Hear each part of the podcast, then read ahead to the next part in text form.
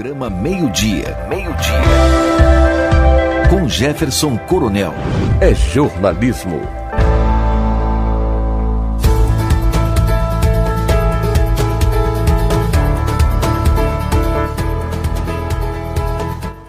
Onda Digital na FM 92.3 aqui em Manaus, no Amazonas, e a 104.7 aí no Grão Pará. Muito obrigado, muito obrigado mesmo pela atenção de vocês. Um grande abraço para todos. É, agradeço também a audiência do nosso canal no YouTube, o arroba meio-dia com Jefferson Coronel. Considere curtir uh, o nosso conteúdo, comentar, deixar seu recado, mandar perguntas para os nossos entrevistados. Considere também indicar o nosso canal um amigo, assine lá, bem fácil. É, clique no, no, sininho das notificações. Muito obrigado, muito obrigado mesmo por, por você nos acompanhar por essa plataforma. Agradeço também a quem nos acompanha na plataforma do Fiscaliza Amazonas, aqui da Onda Digital. E também pelo Power News, nosso, nosso querido amigo é, Wilson, Wilson Martins. Você também que nos acompanha aí o trabalho da, da Ingrid nas redes sociais, no nosso YouTube, no nosso Facebook, na nossa Instagram. Muito obrigado, muito obrigado mesmo. E o programa de hoje começa com notícias. Vamos ver uh, o, que, o que destaca o portal único do nosso amigo jornalista Cláudio Barbosa. Solta o vídeo, Chiquinho. Olá, Jefferson. Finalmente chegou sexta-feira. Bom dia para você e bom dia para quem nos acompanha aqui no meio-dia. A Assembleia realizou ontem a última sessão do ano e teve aquela frustração que nós comentamos ontem no Portal Único e também aqui no meio-dia, em relação aos custos cartoriais. A previsão inicial pelo projeto da Assembleia era que houvesse uma redução de 30%, mas resultado, ficou em apenas 3%. Então é muito pouco, as taxas continuam sendo muito caras e inviabilizam negócio. O deputado Serafim se posicionou contra, mas foi voto vencido. Nesta sexta-feira, o senador Omar Aziz vai conversar com o ex-presidente Lula, lá em São Paulo. Conversei ontem à noite com o Omar e ele confirmou esse encontro. Na pauta, é claro, o cenário político para 2022. Lula, conforme eu conversei com alguns assessores dele, ainda lá em Belo Horizonte, deverá vir a Manaus, mas apenas nos primeiros meses aí de 2022. Não está muito definido ainda qual mês. Ele espera uma leitura de cenário e por isso é importante essa reunião que ele vai ter com o Omar para definir quando virá em Manaus. Ele já teve aqui uma grande popularidade, mas hoje ele está empatando e perdendo por pouco em algumas situações para o atual presidente Bolsonaro. É isso aí, Jefferson. Grande final de semana para todos e até a próxima.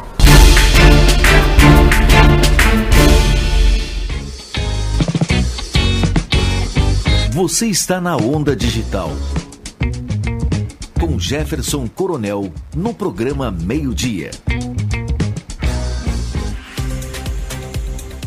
Quem também se frustrou com essa última sessão da Assembleia Legislativa foi o Sindicato dos Peritos Oficiais do Amazonas, o SIMPOE-EAN. Eles divulgaram agora há pouco uma nota pública de repúdio à decisão do governo do estado de manter a categoria dos peritos oficiais, que são aqueles peritos criminais, legistas e odontologistas sem reposição salarial por mais um ano. A categoria única da, da área da segurança pública que não é, recebeu é, reajuste, pelo menos até o momento, e era esperado que ontem se resolvesse na discussão da lei orçamentária anual lá na Assembleia. Eles dizem na nota: a categoria de peritos oficiais do Amazonas não entende essa decisão do governo de não incluí-los na mensagem governal 151-2021, sendo a única do Serviço Público Estadual que não recebeu database ou benefícios como progressão de carreira, promoções e enquadramentos. No caso da database, aliás, é importante destacar que os peritos oficiais não a recebem desde 2015. Os peritos consideram que essa é uma atitude injusta, sem justificativa e discriminatória por parte do governo. Tem o recado deles, a gente fica aberto aqui se o governo quiser responder. Bem, a gente também destaca lá no realtime1.com.br, o portal de notícias que mais cresce no Amazonas, que o Lula e o Omar terão esse encontro citado aí pelo pelo Cláudio Barbosa nessa sexta-feira. E a gente destaca também que faz parte do plano é, do PT nacional de eleger o Lula. Portanto, tudo abaixo disso é negociável.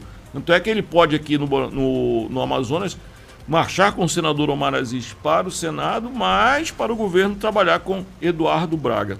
Todas essas conversas deverão estar na, na pauta dessa agenda de hoje do senador com o presidente.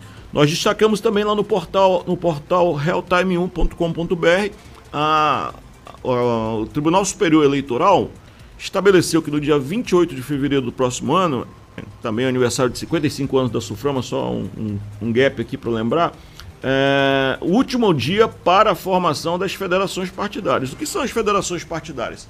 São as antigas coligações, mas com novas regras.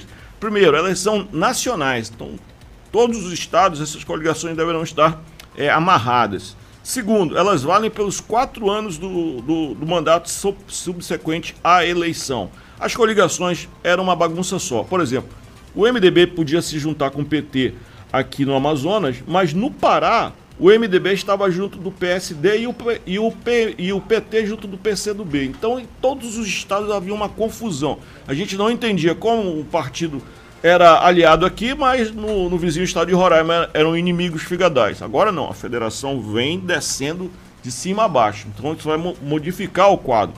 Então, o prazo para se é, organizar as federações é 28 de fevereiro do próximo ano. E a primeira é, federação que deve ser estabelecida é uma federação de esquerda, juntando PSB, PT, PCdoB e o PV. Então, esse aglomerado ele tem a possibilidade de eleger dois deputados federais, o reeleger o, o Zé Ricardo Wendley e levar de volta a Brasília a ex-senadora eh, Vanessa Graziotin.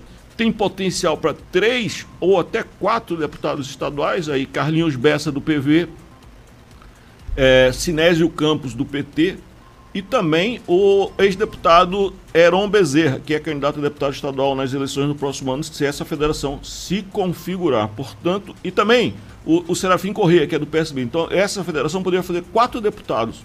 Ou seja, de 24, ele está ali uma federação com um bom poder de fogo para é, discutir as causas do Estado com o governador que será eleito no ano que vem. Né? Também estamos destacando que o governo vai direcionar 12 milhões para o setor primário de seis municípios. É o maior aporte de recursos nessa área e os municípios poderão ah, saltar, dar um salto na qualidade do seu agronegócio, abastecendo, abastecendo, são municípios do, do chamado Cinturão Verde, abastecendo a capital Manaus com produtos do agronegócio. Então é uma boa notícia para esse setor, né? E, e, e para o ano que vem terá um aporte significativo de recursos. Está no orçamento, deve ser medido, são é, frutos de emendas é, impositivas dos deputados, então esses municípios vão estar turbinados. Também destacamos lá no realtime1.com.br que a Prefeitura de Manaus, o prefeito Davi Almeida, anunciou hoje pela manhã que não teremos queima de fogos no Réveillon. Né? Uh, no, no, início do mês, ele anunciou que não teria Réveillon, cancelou as festas é, que aconteceriam na Ponta Negra e o, e o chamado Réveillon Gospel estaria é, espalhado pela cidade. Né? É, ontem lançou a Balsa Presépio, que vai passear pelo Rio Negro, pelas comunidades rurais da, de Manaus, aquelas comunidades ali como Livramento, Caburi, todas aqui próximas de nós. Porém, hoje já veio essa notícia que faz certo sentido, né? Uma vez que não teremos Réveillon, não tem porquê gastar dinheiro com queima de fogos, né? é uma economia. E aí fica aquela dica, né? Os artistas estão precisando de ajuda, então o dinheiro que seria gasto com isso, é, tanto, tanto prefeitura e estado poderiam fazer um estudo e ver como podem é, ajudar a esses profissionais da chamada economia criativa que vão ficar na mão, uma vez que dezembro é uma das datas que mais é, são demandados os serviços desses profissionais. Eles já estão há dois anos aí, os dois anos da pandemia, numa pendura geral. Esse recurso que seria para os, os fogos de artifício poderia servir para eles também. É, a ideia é encontrar uma forma jurídica que possa ajudá-los nesse momento. Agora, uma outra notícia que está pegando é o presidente Bolsonaro. Ele, ele sempre está aprontando, né? Ele ontem fez aquela live tradicional de quinta-feira e disse que é divulgar o nome do, dos servidores da Anvisa, Agência Nacional de Vigilância Sanitária, responsável por aprovar a vacina da Pfizer, que vai é, imunizar crianças de 5 a 11 anos. Isso deu um bafafá geral, tá todo mundo irritado porque a associação da Anvisa, a Univisa, divulgou uma nota de repúdio é, a oposição no Congresso Nacional já saiu para saiu cima partindo a entidade da sociedade civil como a OAB estão criticando, por quê? Porque eles entendem que ao divulgar o nome das pessoas responsáveis por um trabalho técnico, que é esse de aprovar um medicamento, o presidente está expondo essas pessoas a risco, está expondo essas pessoas a, um problema é, com quem é contra a vacina. Então isso está dando uma confusão geral na política nacional e nós estamos destacando isso lá no realtime1.com.br. Também estamos destacando é, o anúncio, ontem no finalzinho da tarde, saiu do concurso da Polícia Civil. São 362 vagas e os salários variam entre 11 e 20 mil reais. Então é uma grana que está aí é, à disposição do, de quem for fazer esse concurso. É, uma, é um dos melhores salários que nós temos no, no povo. Então, essas são as notícias que nós estamos destacando lá no realtime1.com.br. Cláudio Barbosa já trouxe sua análise política. Agora eu queria chamar aqui para o nosso papo a Fernanda. Fernanda, que ela vai apresentar agora um quadro novo no nosso, no nosso programa Meio Dia com Jefferson Coronel. Destaco que, que é nesta semana, excepcionalmente comigo, Gerson Severo Dantas. Né? E esse quadro esse novo quadro apresentado pela Fernanda Brandão, ela vai abordar sobre o que rola no movimento, no momento, no cinema, produções e plat plataformas de streaming. Como é isso, minha querida Fernanda? Tudo bem? Boa tarde. Tudo bem? Boa tarde a todos. Para quem não me conhece, eu sou Fernanda, costumo falar sobre cultura pop aí pela internet. E eu venho aqui às sextas-feiras, né, trazer esse um pouquinho de novidade que está rolando nesse mundinho geek. E tem duas coisas que vocês precisam saber sobre mim antes que eu comece. A primeira é que eu sou uma mulher cansada. Eu gosto de poucas coisas. E as minhas opiniões não necessariamente refletem a dos nossos colegas que estarão aqui nos próximos programas. É, em primeiro lugar. Já diverge de mim. Ela, ela gosta de Casa de Papel, eu não gosto. é, eu gosto, gosto. É, em primeiro lugar, eu estou muito feliz com essa oportunidade, mas eu estou mais feliz ainda porque Avril Lavigne estará no Rock in Rio nesse ano. Finalmente teremos rock de verdade nesse festival. Um pouco decepcionada porque ela não está no palco principal, ela está num palco ali mais inferior e ela merece todo o mundo. Mas Coldplay vai estar. É, vai. Mas... Coldplay não é rock. É, já foi legal quando eles eram tristes. Agora eles estão muito felizes pro meu gosto. é, a, Primeira novidade que eu trago, primeira não, segunda, né? Tô um pouquinho nervosa. É, Homem-Aranha estreou oficialmente é, aqui em Manaus, no Brasil no mundo. E já é o maior, a maior bilheteria do cinema no Brasil. Já deixou para trás o Ultimato, né? Vingadores Ultimato, e tá causando esse burburinho porque as pessoas estão na expectativa de verem os três Homem-Aranhas na tela. Eu ainda não, não assisti, porque, como eu já disse, eu sou cansada. Como assim Três Homens-Aranhas? Porque, então, o Explica universo... Dá spoiler. o universo expandiu. E os multiversos estão sendo retratados agora... Começaram a ser retratados nas séries e agora, primeira vez no cinema. E a expectativa é que esses universos paralelos se conflitem nesse filme. E a expectativa é essa, da, da esperança de aparecer o Tobey Maguire, o Andrew Garfield, junto com o Tom Holland. Nesse Tom filme. Holland é o novo Homem-Aranha, né? É o novo Homem-Aranha. Tobey Maguire foi o primeiro. Foi o primeiro. Fez um e o dois. E o outro fez qual? O Andrew fez o espetacular Homem-Aranha. Uhum. Então eles, os três estarão na, na pele do personagem? Então, eu não sei porque eu não via, mas a expectativa é essa. As pessoas estão prometendo tumulto no cinema se não tiver isso. Então, eu acredito que vai rolar sim mas eu não posso garantir, é por conta e risco aí da galera. Já é a maior bilheteria do cinema? Já é, do Brasil. Do Brasil. É, em pré-estreia e estreia. Hum. Tem um dia só que tá no cinema. E vale lembrar que os cinemas de Manaus, eles estão com restrição, né? É bom levar sua máscara, manter o distanciamento social e levar o seu próprio álcool em gel para não ter nenhum problema lá na hora. Uhum. Legal. E, e, nos, e o que mais temos aí nesses nessas plataformas. Eu, eu, tenho uma bronca com essa palavra plataforma, que parece, parece aquele guincho que leva o nosso carro quando a gente é parado na lei seca. Nos como sites. É, como é isso? O que, que, tem de novidade a mais aí? Bom, nas plataformas, é, eu assisti, eu acho que eu assisti até um pouco atrasada a série Arcane, que é baseada no jogo League of Legends. E eu simplesmente adorei. É uma animação, tem nove episódios, tem personagens super carismáticos e eu deixo como recomendação. Não é tão infantil assim. Eu acho que é pra cima de 16 anos. Arkane é aquela do, do sanatório lá de, de Gotham City? Não, não, não, não. Esse daí é, tem a ver com Batman, nesse caso tem mais a ver com o jogo mesmo, League of Legends. Beleza, vamos lá. E semana que vem estreia Matrix. Depois de 22 anos da estreia do primeiro Matrix, nós teremos o Ressurreição. Alguém ainda vai ver Matrix? Eu vou. Filme chato do caramba. Não é chato, é incrível. Aquele terceiro filme, qual é o Reload? Não, é o Matrix 3. Qual O é? Revolutions é o último. Cara, que horror assistir aquilo, pela fé. Pior do que aquilo, só assistir aquele Cidadão Kane, que é como um marco do cinema. Pense num negócio chato, mano.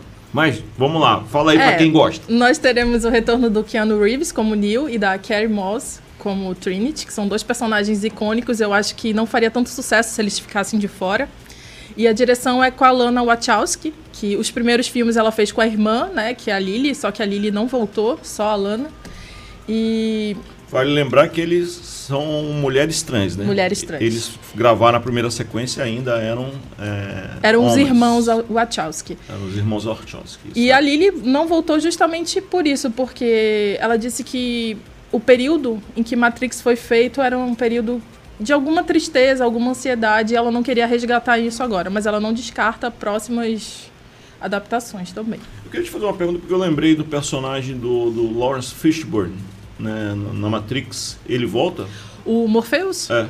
o personagem volta, mas o ato- o ator não volta. Tá, é, eu lembrei dele porque, voltando ao caso do Homem-Aranha, porque ontem teve uma polêmica lá no- na nossa redação sobre vai ter um Homem-Aranha também negro, né? Vai ter É. uma, uma inclusão é, artística que. E é isso mesmo? É o Morales. É um Homem-Aranha negro mesmo, é um garoto. E não é que haja uma inclusão, é que ele é realmente um outro personagem, ele é um outro Homem-Aranha. Existem vários Homem-Aranha, porque existem vários universos e cada universo tem um Homem-Aranha diferente. Então, o Miles Morales, ele é um, um Homem-Aranha, um dos Homem-Aranha. Eu não sei necessariamente se ele vai participar do universo Marvel. Ele, por enquanto, ele tá no, nos filmes da Fox, na- nas animações da Fox. Mas eu não tenho certeza se ele vai ter um live action. Vamos, vamos- vamos- voltar pro, pro roteiro original. Tá bom. Eu faço esses vai e volta aqui só pra complicar a vida dela. É, eu tenho que pensar rápido para associar o que você está falando. É, também temos uma novidade sobre Harry Potter, que temos uma atriz brasileira no elenco, que é a Maria Fernanda Cândido. E ela. Pouco se sabe sobre o personagem dela, mas aparentemente ela está concorrendo a um cargo da Suprema Corte dos Bruxos, que é alguma coisa parecida com a ONU, talvez. E o nome dela, eu até anotei aqui, é esquisito, é Vivência. Vicência. Vivência Santos. Vivência Santos. Vicência. Vicência. Não sei, agora eu não sei se eu anotei errado. Mas ah, isso Maria é, uma... Fernanda Cândido, que é conhecida por trabalhos em novelas da Globo, não é isso? é exatamente. A personagens. Paola da Terra Nostra, mas essa é muito antiga. É, fez, fez personagens bastante icônicos, é uma figura de proa do- da nossa dramaturgia, né? É. E, e tu sabe como é que ela entrou nessa, nessa? Ela nem, nem se desconfiava que ela fazia carreira internacional, né? O- os fãs, os fãs malucos, eles, eles tinham pescado algumas coisas. Ela postava uma foto, aí a foto ela tava num camarim que era muito parecido com um outro ator do, do filme. Aí eles já desconfiavam, mas pra pessoa comum, pros civis, nada, não tinha nada confirmado, né? E esse filme que, o próximo filme que vai Não, mas eu te estrear... pergunto assim, é- é- eu não lembro da Maria Fernanda Cândido é, ter assim, aspirações a uma carreira internacional. Né? Eu nunca, É. nunca vi ela querer sair da Globo, por exemplo, tal, e de repente ela já boia numa, numa mega, numa mega série, né? franquia um super- blockbuster É. dos maiores. Eu acho que a série toda é a a recordista, né? E, por exemplo, aquela, aquela que trabalha no Batman, que é uma atriz brasileira que mora nos Estados Unidos, faz, faz séries lá nos Estados Unidos, ela tem uma carreira internacional mais consolidada, né? E a Maria Fernanda Cândido, foi como é que ela apareceu nesse filme, né? Eu imagino, porque a personagem, a J.K. Rowling tem uma relação, a, a autora dos livros, e ela era roteirista dos filmes, desses filmes de animais fantásticos, ela tem um carinho muito especial pelo Brasil.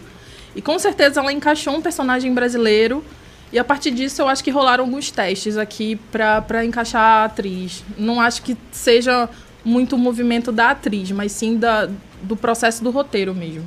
É, eu lembro que ela até falou que em, em algum momento haveria uma escola de magia no Brasil, né? É, é, ela, ela expandiu o universo né, de Harry Potter e essa escola de magia fica mais ou menos aqui no sul do Amazonas, ali pelo município de Apuí. A Tem gente- isso? Tem, tem. É mesmo? Tá, tá em livro já essa, essa história? Tá no site oficial. Site oficial, É. né? Caramba. Castelo Bruxo, o nome da escola. E olha que eu já fui para Apuí e não fui, não fui estuporado. É. Ah, uma outra coisa que me chama atenção nessa, nessa série que é o nome é Animais Fantásticos 3, né? Os Segredos É, de Dumbledore, Dumbledore. né? E Então revele os segredos. nesse filme, a gente tá na expectativa da substituição do Johnny Depp, né? Que ele foi afastado, convidado a se afastar pelas polêmicas com a esposa dele. E aí a gente vai ter a estreia do Mads, né? Que ele é um ótimo ator, ele tem uma cara de psicopata bem legal, que eu acho que faz sentido com o personagem que ele vai fazer. Então a expectativa também é muito sobre isso. que mais? que mais e, temos e aí? estreia de 14 de abril de 2022. Mas sa- saiu a semana o, trailer, né? O primeiro Sim. trailer, né? Sim, saiu. Vai ser bem psicológico, assim. Dumbledore com uma cara de louco, o Grindelwald. É, Que- Quem é que faz o Grindelwald? Também é o Mads Mi- Mikkelsen, Ah, ele que substituiu o Johnny Depp. Então, o Johnny Depp eu não conheço esse ator, mas o Johnny Depp fazia uma um Keller Eu não- Grindelwald bastante. Eu não gosto do Johnny Depp.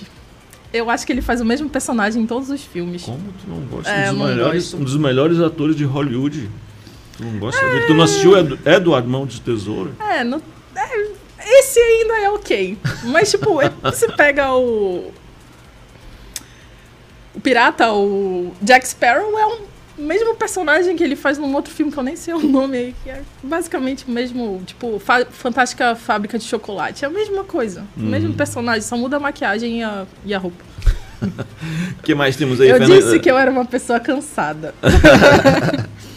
e por fim, é, é um- uma notícia triste que eu acho que a maioria das pessoas já deve estar sabendo, né? Que a Annie Rice, ela passou dessa vida, ela desencarnou com 80 anos e dezenas de livros publicados, o mais famoso deles, Entrevista com o Vampiro, que já foi adaptado para o cinema em 94. E fica aí o regi- registro do carinho, né? Porque ela deu uma grande contribuição na, na literatura e na construção desses mundos fantásticos, sobretudo dos vampiros e bruxas. Legal. Depp. É. Depp Anne Rice. Descansa em paz. Isso aí. Entrevista com o Vampiro, aliás, é um filmaço, né? É. O- Ela que fez o roteiro, inclusive. Então, por isso que Tom eu acho que. Cruise e o, e o galãzinho, o lourinho lá, eles fizeram uma dupla. Brad Pitt. Brad Pitt fizeram uma, uma dupla muito afinada e mostra que Hollywood não basta ter um rostinho bonito. Cara, tem E que ter estavam- talento mesmo. E os dois são talentosíssimos. Pelo Início menos, de carreira, inclusive, né? Então, Pelo menos nesse filme eles estavam arregaçando, estavam muito bem. É isso, Richard? Podemos então? Valeu, Fernanda. Valeu, gente. Até sexta que vem. Até sexta que vem, te convido a voltar. Se bem que sexta-feira não temos, né? É Natal, né? É Natal. Sabe lá por onde estarei, mas. Aí já é com Jefferson Coronel. Valeu, Fernanda. Valeu. Muito obrigado. Tchau, tchau, gente. Começa. Ouvindo com você, Onda Digital. Os agentes de fiscalização fecharam seis eventos Isso aqui só vai mudar se a gente fiscalizar. Tem que se informar, tem que saber o que acontece, tem que fiscalizar. Eu fiscalizo no Fiscaliza Amazonas. Eu fiscalizo no Fiscaliza Amazonas. Eu fiscalizo no Fiscaliza Amazonas. Acesse agora o site fiscalizaamazonas.com e saiba de tudo o que acontece no Amazonas, no Brasil e no mundo. Fiscalizaamazonas.com. Informação com credibilidade. Seja qual for o seu projeto ou necessidade, a Gráfica Express faz. Banner, faixa, outdoor, envelopamento de veículos. E ó, fica bonito. Também faz fardamento, bordado e até painéis decorativos. Sabe aquelas almofadas, chaveiros e canecas personalizadas? Faz isso e muito mais. É só chamar no 99388 6602. Gráfica Express. Tudo em serviços de gráfica e comunicação visual. Esse aqui, ó. É o som das grandes conquistas que você realiza na Just Motors, a sua loja premium de carros de alto padrão em Manaus, que possui um conceito único, com atendimento de excelência e estrutura exclusiva. Visite-nos no Adrianópolis, Rua Maceió 101, no Instagram Just Motors ou fale pelo 98487 2002. Bem-vindo a Just Motors. As suas noites pedem boa música? Notícias e um bate-papo bem descontraído? Então vem junto com Bob Lester. É isso mesmo! Eu faço companhia para você nas noites da FM Onda Digital, de segunda a sexta, de 8 à meia-noite, tocando boa música, trazendo as principais notícias do dia e os trend tops da internet. Tudo isso aqui. Onda Digital FM. A boa música, entretenimento e muita informação 24 horas. Onda Digital. Em Manaus, 92,3 MHz. Em Belém do Pará, 104,7 MHz. Onda Digital. Fique ligado aqui na Onda. Você está ouvindo Meio-Dia com Jefferson Coronel.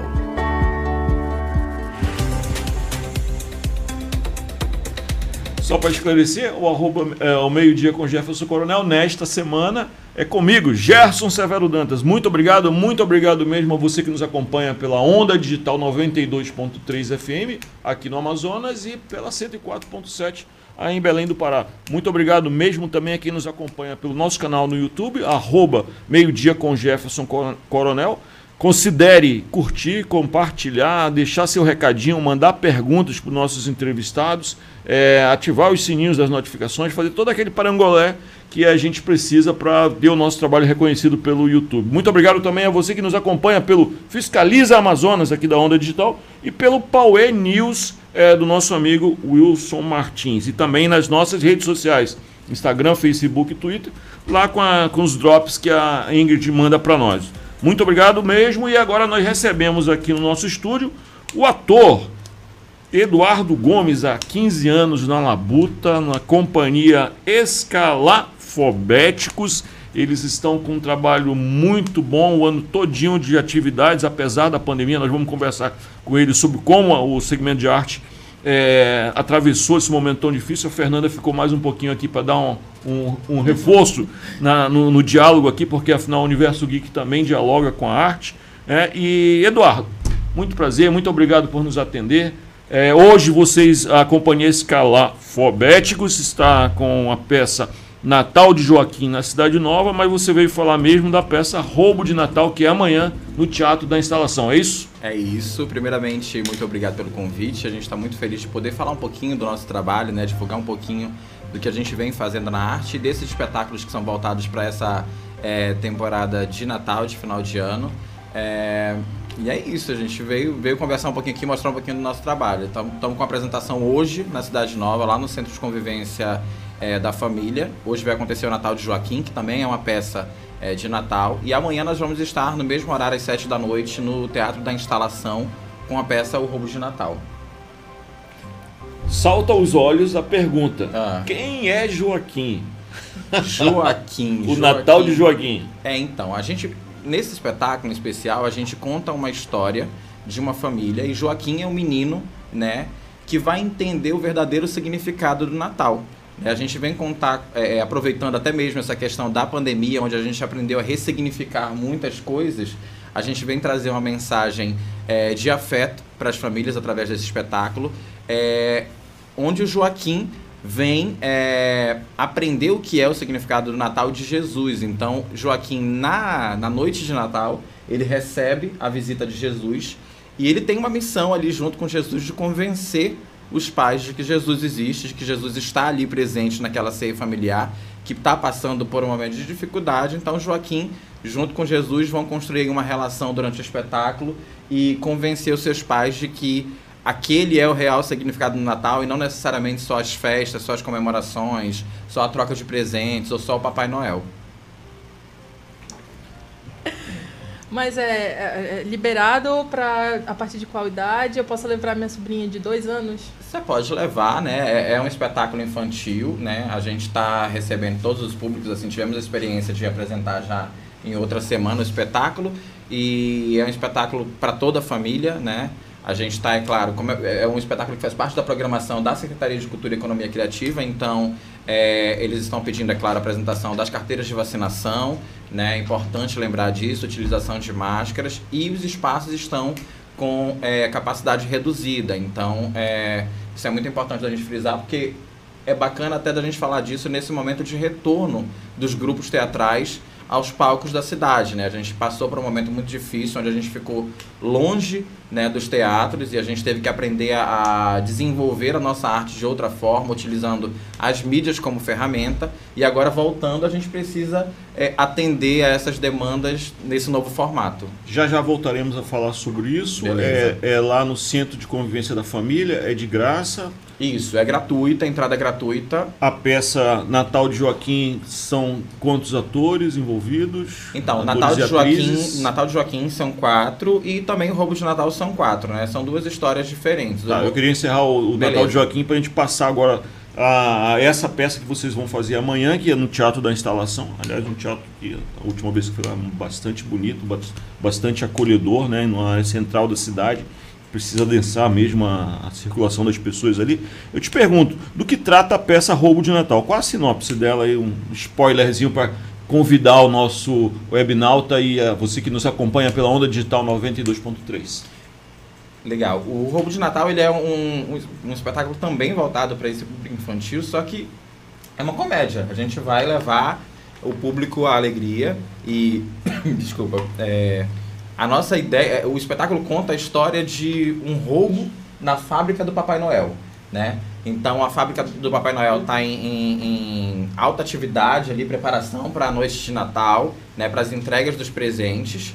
E o Papai Noel tem dois ajudantes, que são a Dina e o Alfred. E ele também tem uma ajudante especial, que é interpretada pela nossa atriz Mirim, que é a Isabela Rocha, que é a estrela do Natal, a estrelinha da fábrica do Papai Noel.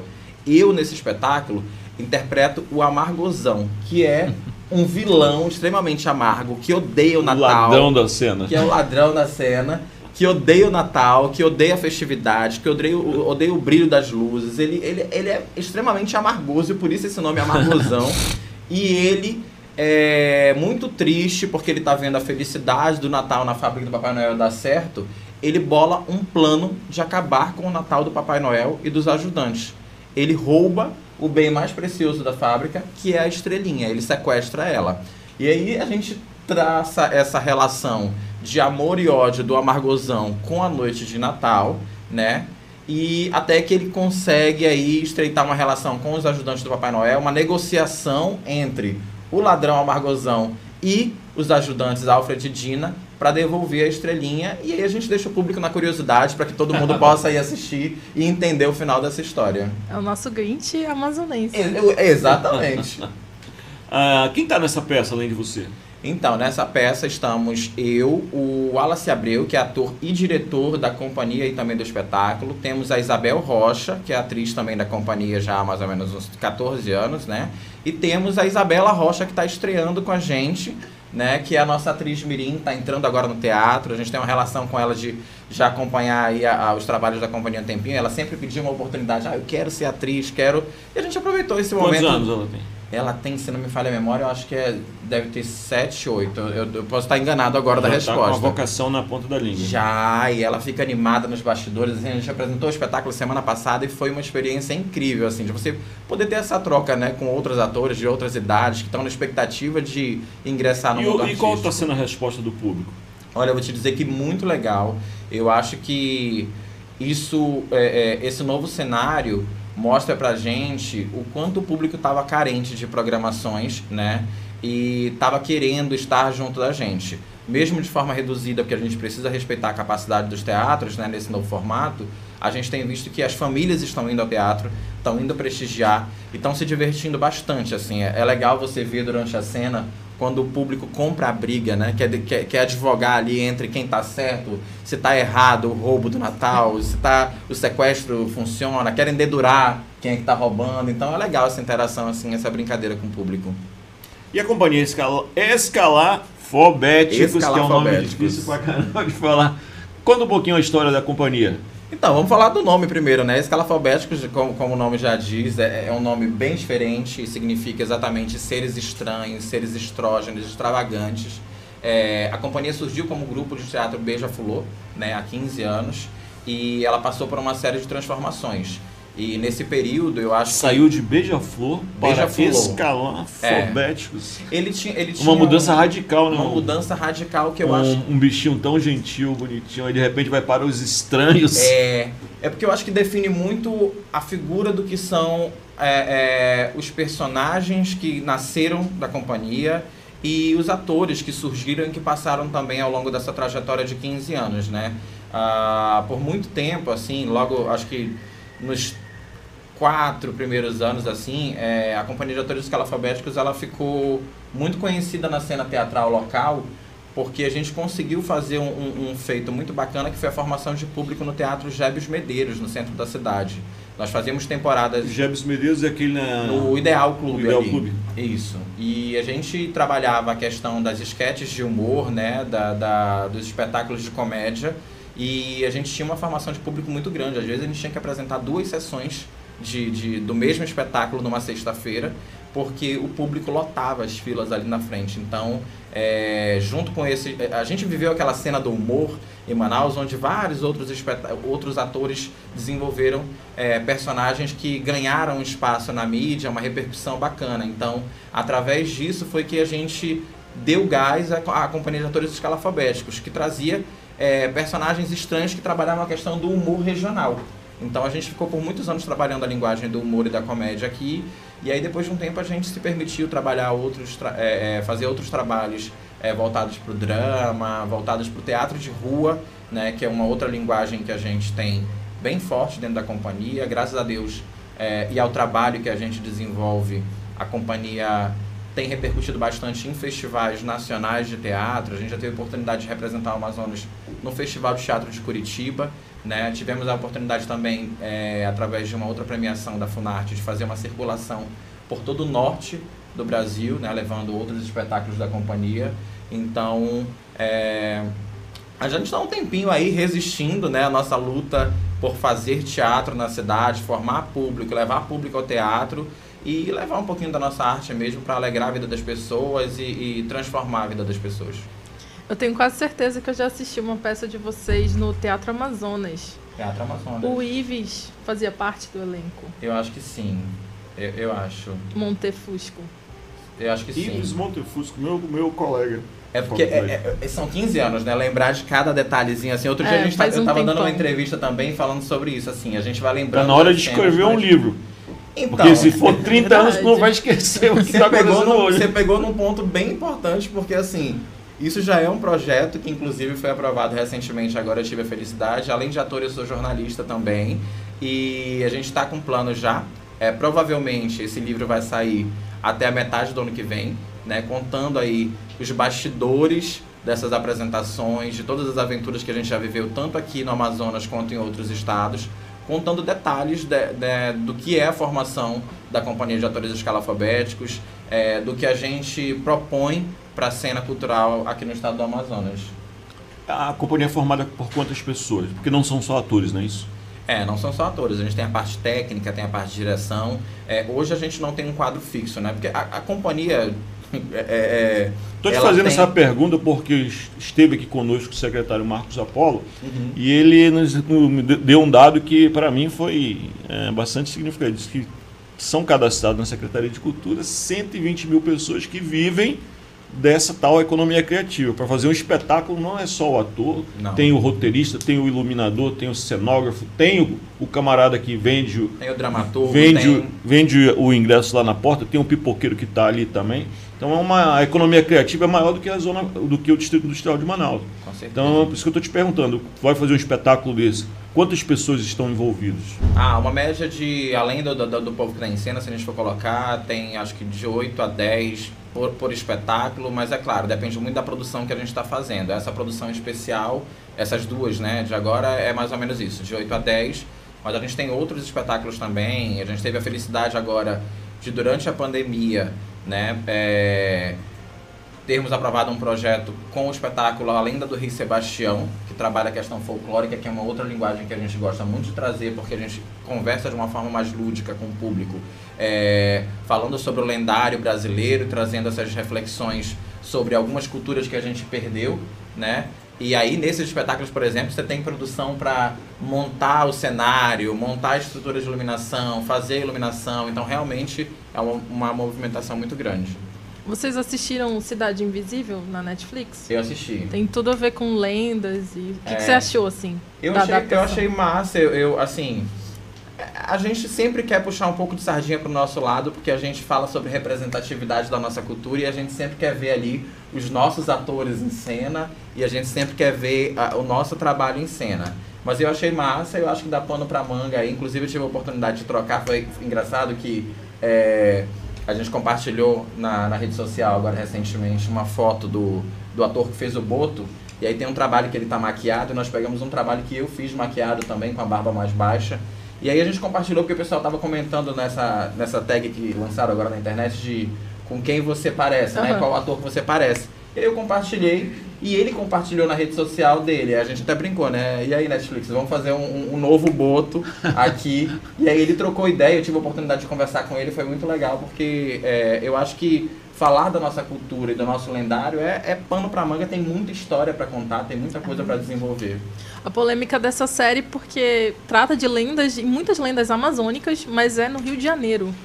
Então é, é, a, a galera tava comentando sobre isso, É a né? questão da representatividade que eu te É. falei, né? Falta a gente é, é, ver é, o nosso povo, a- o nosso cenário é, identificado nessas produções e eu acho que dá pra fazer porque a gente tem muita gente aqui, né? Isso que você falou de é, olha a quantidade de gente que se movimenta. Isso a gente está falando de uma forma em geral. Agora, olha a quantidade de talentos que a gente tem aqui que estouram tanto na televisão quanto no cinema de uma forma em geral. A gente tem Rosa Malagueta, que é um ícone que participou de produções televisivas agora, que eu sou apaixonado. Então a gente tem muita gente aqui para fazer uma produção desse nível, né, com talentos amazônicos. Eu acho isso Fora a companhia Escalafobéticos, é, como é que tá a cena do, do teatro eh, no Amazonas? Então, o pessoal está retomando agora, né? Depois da- desse momento da pandemia, porque todo mundo ficou um pouco é, ali preso no que era o digital. A gente teve que adaptar tudo que a gente fazia para o digital e os espetáculos estão retomando agora, né? Todo mundo com muita cautela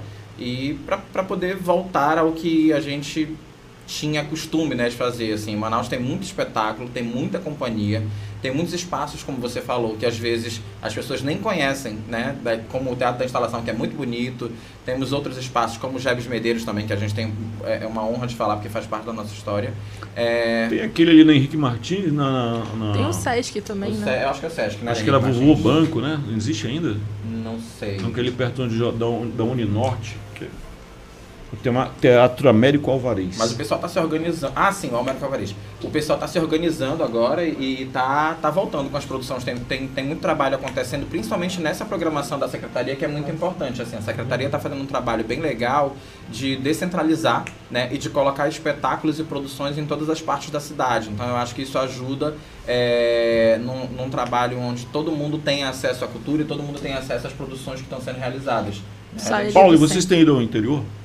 É, Paulo, desculpa, Eduardo. isso. É, a Companhia de Atores Escalafabéticos tem ao interior, sim. Recentemente a gente foi premiado também e participou, teve a oportunidade de participar do primeiro Festival de Teatro de Rua do Estado do Amazonas, né, com 12 espetáculos que nós temos. Um é o Bumboso, que trabalha essa, essa questão folclórica, falando sobre a, a, a parte mais lúdica da briga entre os bois, né, ali para ver quem é o boi da disputa. A gente trabalha isso de uma forma mais folclórica. É, e foi bem legal, assim, uma experiência bem bacana de, de poder trocar com os pares no interior, porque além dessa, das apresentações culturais, nós fizemos oficinas com atores, com produtores no interior. Então é legal você conversar e poder passar um pouco do que você desenvolve aqui e verificar também como é que as pessoas estão desenvolvendo cultura no interior do estado. Isso foi bem bacana, assim. Eduardo, quem, quem é o autor, quem, quem fez o roteiro dessas peças? O Wallace Abreu, né, que é nosso diretor, também é dramaturgo. Ele o Wallace escreve. escreve, exatamente. Queria dar, queria dar uma sugestão para ele. Eu vi que sua, sua companhia tem essa pegada. Aham. Manaus de antigamente era uma cidade pequena e. e- Ele tá assistindo a gente, inclusive, tá, tá ligadinho. É, Manaus era uma cidade pequena, um grande abraço aí para ele. Era uma cidade pequena e todo mundo se conhecia de alguma forma. Isso nos anos 70, 75, eu era bem pequenininho. E tinha os doidos da cidade. É, Bombalá, Jaú, a Carmen Doida. E eles andavam pela cidade, cidade pequena, eles andavam e todo mundo conhecia eles na cidade. Então, acho que isso é uma história que podia ser contada numa peça de teatro, porque ninguém conta isso. São poucas pessoas que lembram desses caras. Eles andavam, aterrorizavam as crianças e tal. Caramba. Mas eles eram aqueles doido manso que o pessoal falava antigamente, né? E eles eram muito conhecidos na cidade. Acho que merecem um registro. É um resgate, né? Eu então te peço para convidar de novo a galera, diz onde é, quanto paga, é, como acessa, dá o teu recado aí. Beleza, a gente quer convidar todos vocês que estão aqui ouvindo e também assistindo para prestigiar esses dois espetáculos que a gente está fazendo nessa programação. Hoje nós vamos estar, a partir das 7 da noite, lá no teatro, é, no Centro de Convivência da Cidade Nova, Padre Pedro Vinólia, com o espetáculo é, O Natal de Joaquim. Né? A entrada é gratuita, você pode ir, é, apresentar o seu cartão de vacinação, utilização de máscara, né? A lotação, como eu falei, do teatro está sendo reduzida, então se puder chegar cedo para garantir o seu espaço, a gente é, agradece. E amanhã nós vamos estar no Teatro da Instalação com o Roubo de Natal. Também mesmo horário, às 7 da noite, entrada gratuita. A gente quer deixar o convite aí para poder reencontrar o público. A gente sempre fica muito feliz de poder é, levar um pouquinho da nossa arte e da nossa cultura para todo mundo. Valeu, valeu mesmo, Eduardo Gomes, ator da Companhia de Arte Escalafobéticos. Valeu, Fernandinha. Vamos pro comercial agora. Tchau, pessoal. Até daqui a pouco. Fique ligado aqui na onda. Você está ouvindo Meio-Dia com Jefferson Coronel.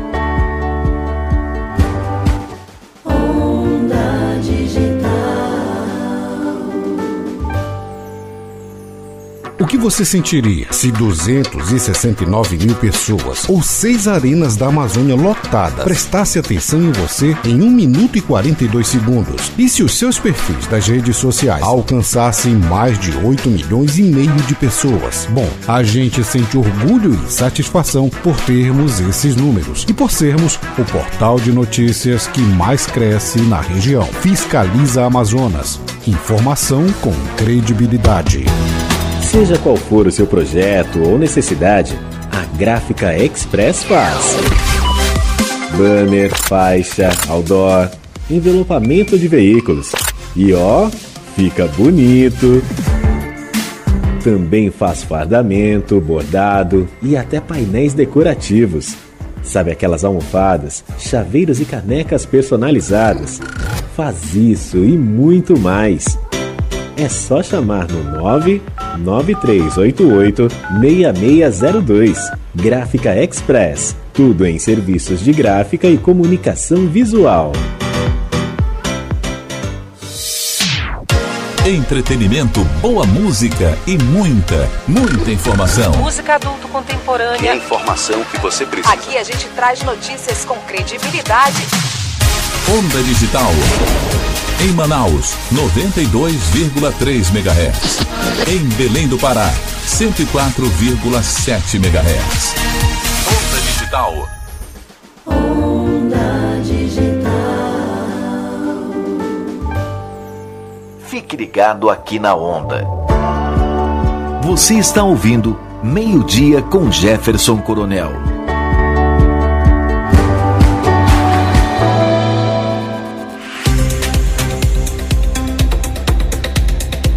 Volta pela Onda Digital 92.3 FM aqui no Amazonas e a 104 104 104.7 aí no nosso querido estado do Pará. Um grande abraço a todos que nos acompanham aí no nosso estado vizinho. Valeu, muito obrigado mesmo. Obrigado a quem nos acompanha pelo nosso canal no YouTube, arroba Jefferson Coronel, arroba meio-dia com Jefferson Coronel. São 13 horas é, exatamente na capital do Amazonas. Muito obrigado também quem nos acompanha pelas redes sociais. Curta, compartilhe, dê um alô pra gente. Muito legal a nossa entrevista, o nosso contato, a nossa interação com você. E agora vamos para assistir aquele vídeo que é da produção da Emotion, do nosso colega Durango Duarte. Hoje, é, inspirado naquele programa é, País Visto de Cima, né? É, hoje ele retrata a Ponta das Lajes e o Encontro das Águas, ali na Zona Leste de Manaus. Solta o vídeo! Localizada no bairro Colônia Antônio Aleixo, a Ponta das Lajes proporciona uma vista privilegiada para o encontro das águas, fenômeno regional, único e natural, em que as águas escuras do Rio Negro correm ao lado das águas turvas do rio Solimões, sem que se misturem. Em homenagem a esse fenômeno, o arquiteto Oscar Niemeyer elaborou um de seus últimos projetos em vida, o Parque Encontro das Águas, que inclui observatório, salão de exposições, aquário de peixes da região, uma praça destinada à apresentação de danças amazônicas e um restaurante existe um movimento da Prefeitura de Manaus para realizar esse projeto a partir de 2022, para que o local se torne uma referência inesquecível de nossa cidade.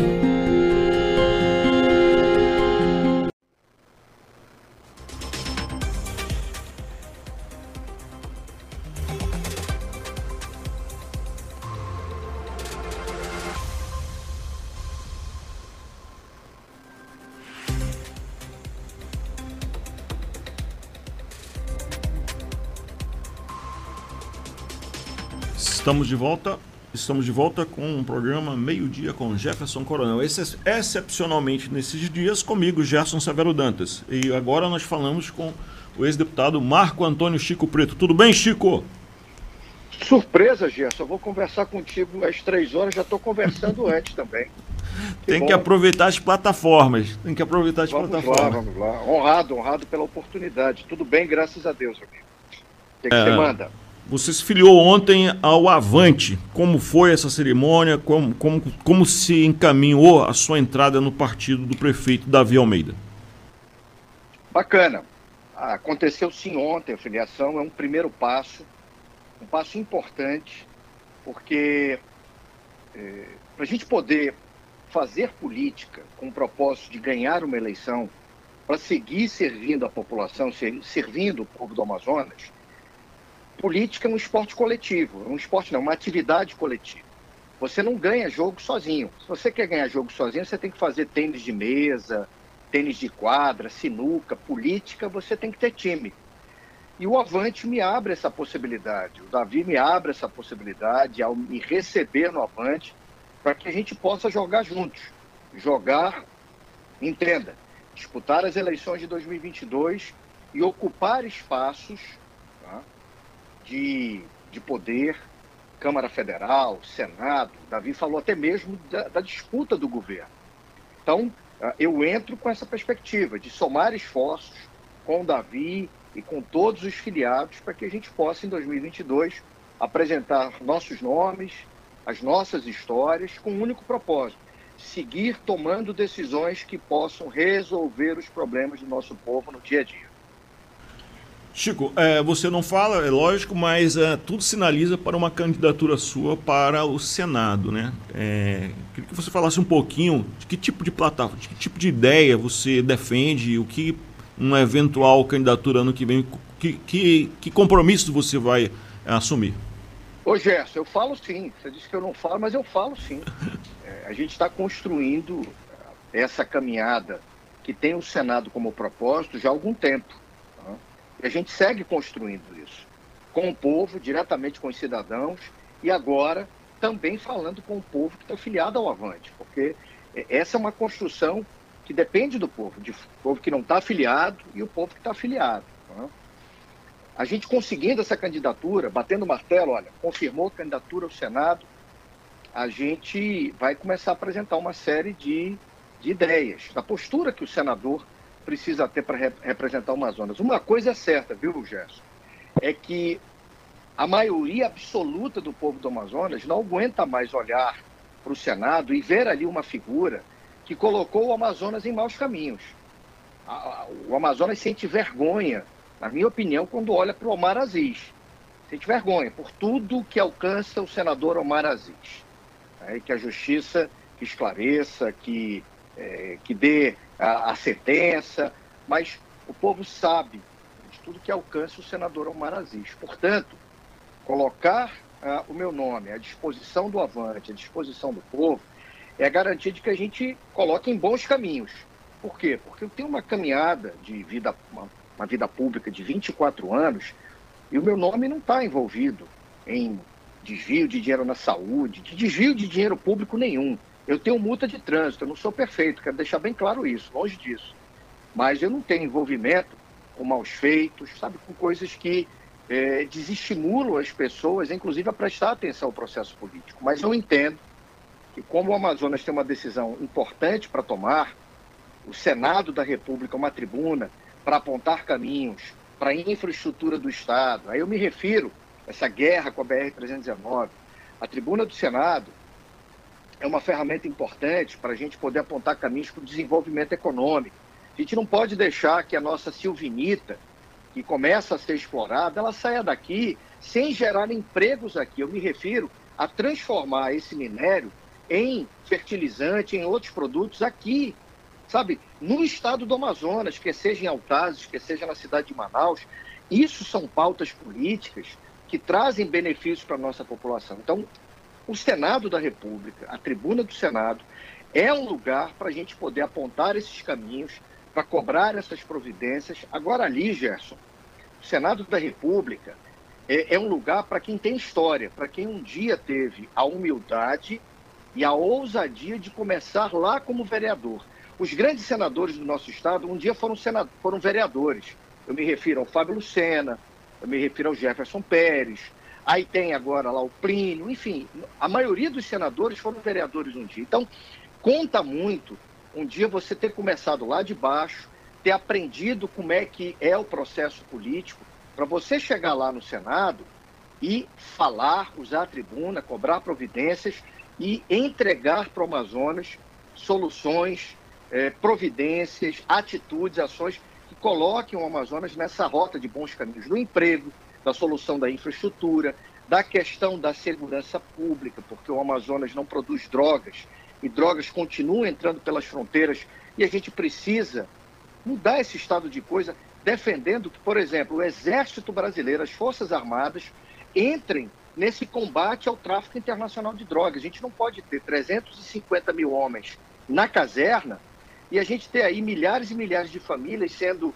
bombardeadas pelas drogas e as drogas passando pelas fronteiras e Polícia Federal, Polícia Civil, Polícia Militar do Estado do Amazonas não conseguem fazer frente a isso. A gente precisa mudar essa situação para responder aos anseios do nosso povo. O povo está aí com problema de segurança no, no pescoço, está com a questão da geração do emprego, está com a questão da infraestrutura que dá melhor competitividade para a nossa Zona Franca. Então, a tribuna do Senado é um ambiente para isso. E é um ambiente também para não esquecermos de discussões importantes, como, por exemplo, prisão em segunda instância.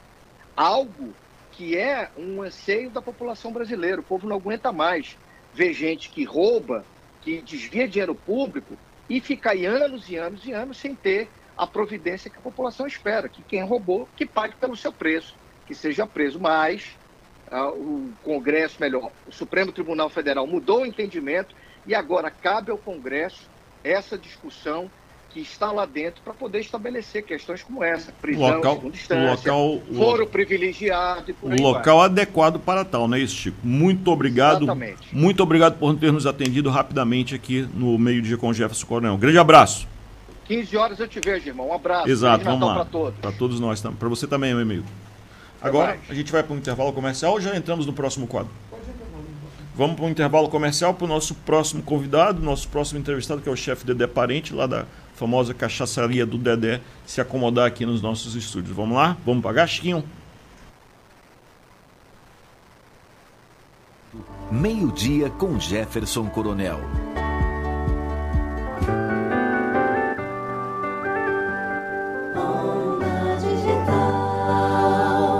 Para você que busca informação com imparcialidade e credibilidade, acesse o site fiscalizaamazonas.com e fique por dentro das notícias mais importantes sobre política, economia, polícia, saúde e entretenimento em Manaus, no Amazonas e em todo o Brasil. Mantenha-se bem informado com quem entende do assunto. Fiscalizaamazonas.com. Informação com credibilidade. Alô, alô, Iranduba! Já inaugurou o Bem Bom Supermercado.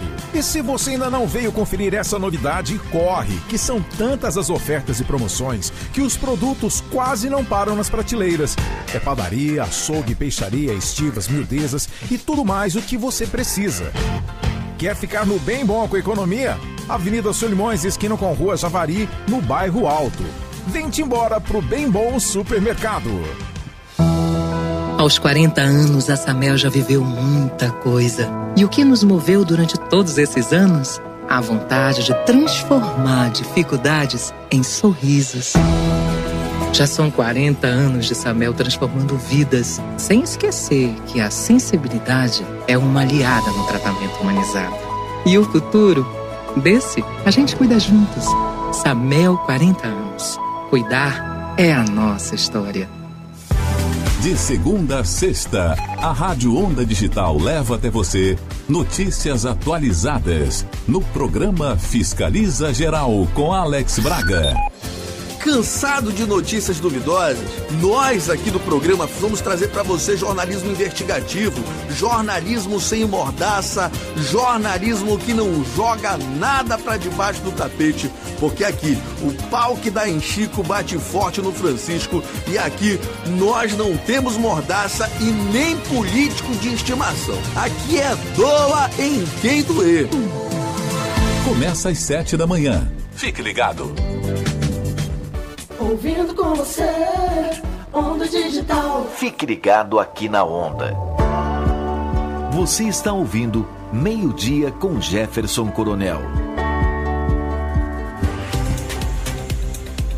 São 13 horas e 10 minutos. Eu tenho o prazer de ter aqui no estúdio conosco, no nosso quadro Bom Negócio, o chefe André, André Parente, um empresário, dono da cachaçaria do Dedé, do Boteco do Dedé, e há anos aí no mercado da gastronomia local. E eu já revelei para ele aqui que ele é, ele é o responsável direto por pelo menos 10 dos meus 110, 120 quilos. Então, é, aqui vai ser o um encontro do criador com a criatura. Tudo bom, chefe? Como vai? Tudo bem, obrigado pelo convite. Sempre muito bom a gente ter essas oportunidades, né, para falar. Você esqueceu de, de, de, falar também do nosso empreendimento caçula, que é o Terra e Mar. É. Terra e Mar? Gastronomia de. O terra, quando a gente está falando do terra, a gente está falando da gastronomia argentina, né, das carnes, das parrilhadas. Do o mar, a gente está falando aí da gastronomia portuguesa. E dentro disso tudo aí a gente tem uma, uma padaria né, de fermentação, de pão de fermentação naturais e as, os doces portugueses, né? E aí tudo isso começou com pastel. Conta aí essa história. Tudo isso começou com uma barraca, né? É, as pessoas dizem que conhecem Dedé, desde a época ele tinha uma barraquinha e eu discordo disso. Desde a época eu tinha uma barraca de pastel, dois por dois, é, de madeira com telhado de zinco. Lá no Parque 10. Lá no Parque 10, que esse ano nós tivemos aí o prazer de. E a benção, né? De fazer 30 anos aí de, de história. É, a loja do Parque 10 esse ano fez 30 anos, agora dia 4 de outubro, né? Você olha aí 30 anos trabalhando com a gastronomia. Loja. A loja. Não a barraca. É assim, a, a, a, a, barraca já era ali? Já era ali. A barraca era exatamente naquela esquina ali onde. Uhum aonde é o prédio hoje, né? onde funciona a atual cachaçaria do Dedé do Parque 10. Uhum. E aí expandiu, está com três empreendimentos, mais uma panificadora. É, em Manaus nós muito somos, trabalho, né? É, muito trabalho. Em Manaus nós somos, so, somos cinco unidades, né? Tem a cachaçaria do, do shopping Manauara, do, do Ponta Negra, o Boteco, que é no, no, no Amazonas Shopping, o Terrimar.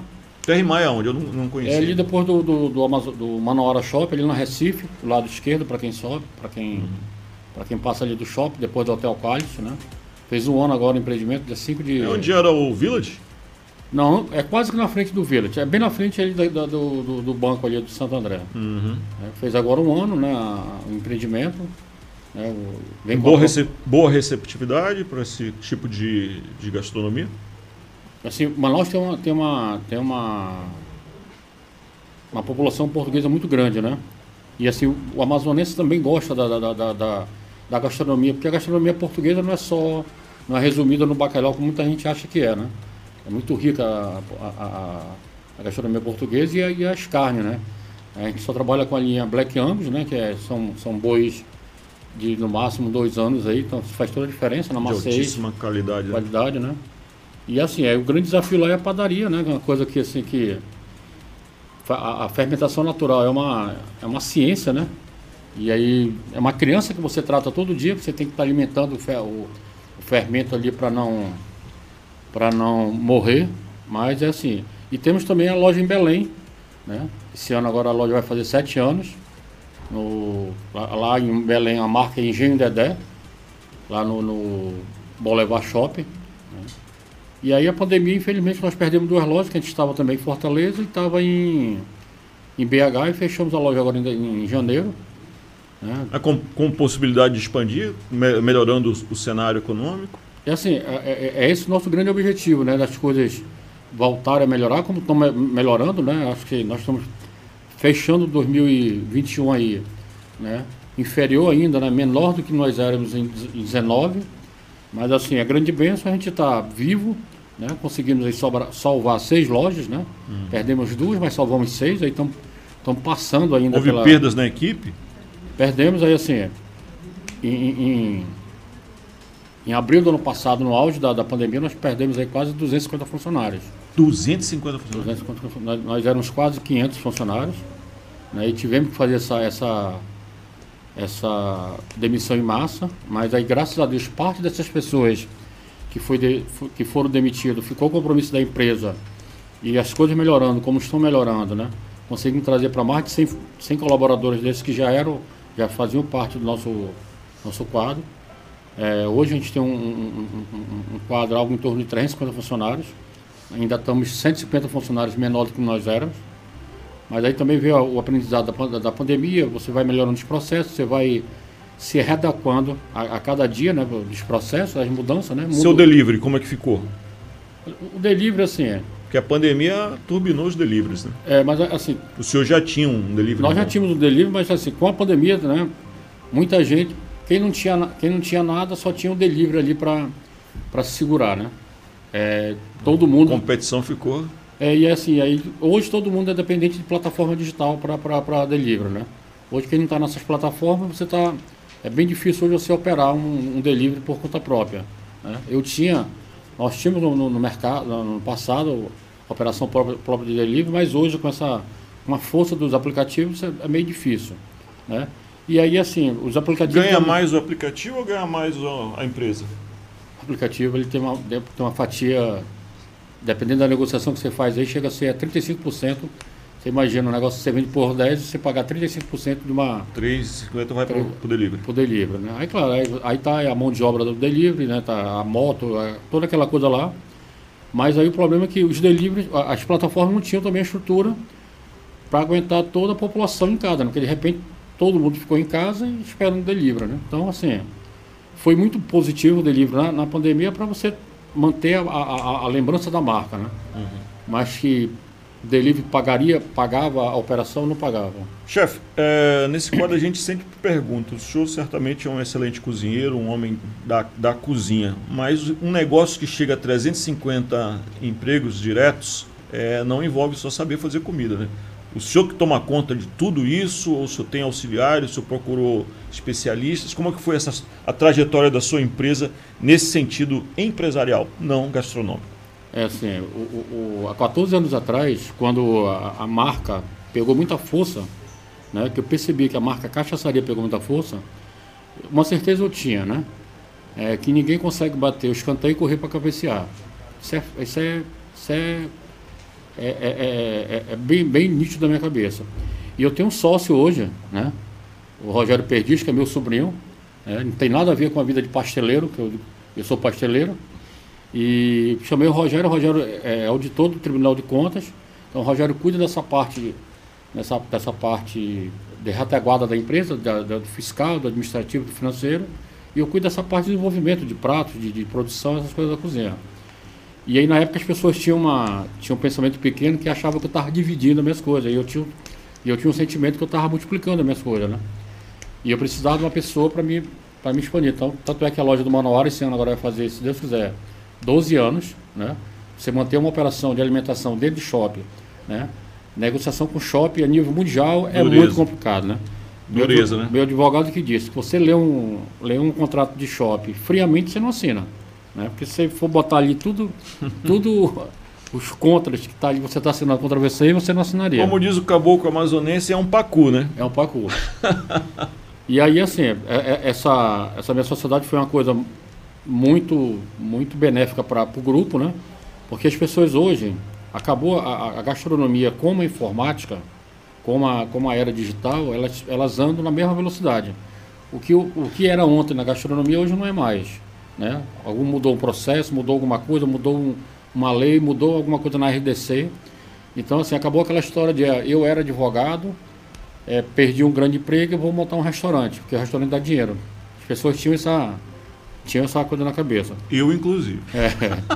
Então, assim, quem tem essa visão hoje para montar é, é, alguma coisa no ramo de, de, de- alimentação e bebida, ele vai, infelizmente, ele vai quebrar a cara, porque ou você tem uma estrutura de retaguarda, né?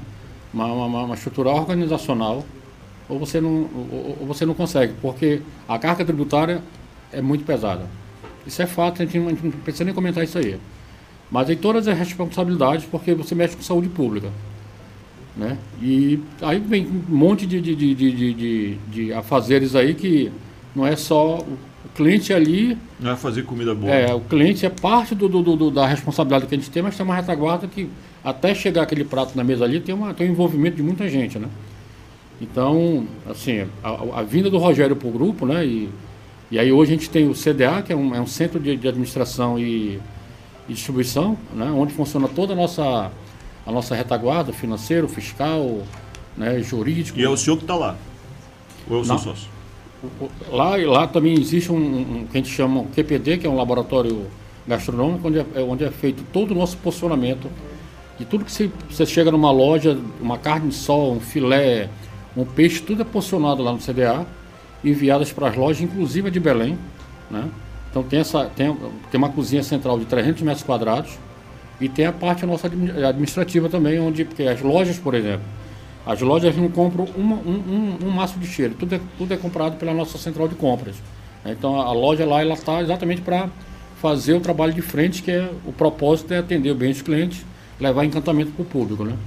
E a pessoa da retaguarda, que é o CDA, está ali para abastecer as lojas e, e Uma perguntinha bem rápida. O senhor muda o cardápio todo ano?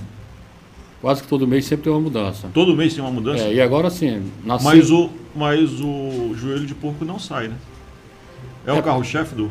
É, assim, qu- qual é o, qual é o critério da, da, da- da, da mudança de prato, né? Primeiro você, você faz um estudo ali, né? E aí o- o- os mais vendidos, o joelho é, é campeão de venda, né? É, é um- uma marca nossa, tanto o joelho como a carne de sol. E se a gente não, não, não mexe, porque aparece sempre um prato novo, onde a gente vai tirando e colocando, e assim, muitas coisas boas também vieram da pandemia. né? Quando eu olho friamente, a pandemia trouxe várias coisas boas Aprendizados. aprendizado para a empresa. Muitas coisas boas, muitas coisas ruins, né? muitas coisas dolorosas, mas uma das coisas que para a gente foi muito bom foi o, o, o, a- o- que o pessoal incorporou, que é o- o- os cardápios no- QR Code. E ali você consegue estar mudando o prato, tirando o prato, não fica naquela dependência da, da- da- do setor de, de marketing, no setor.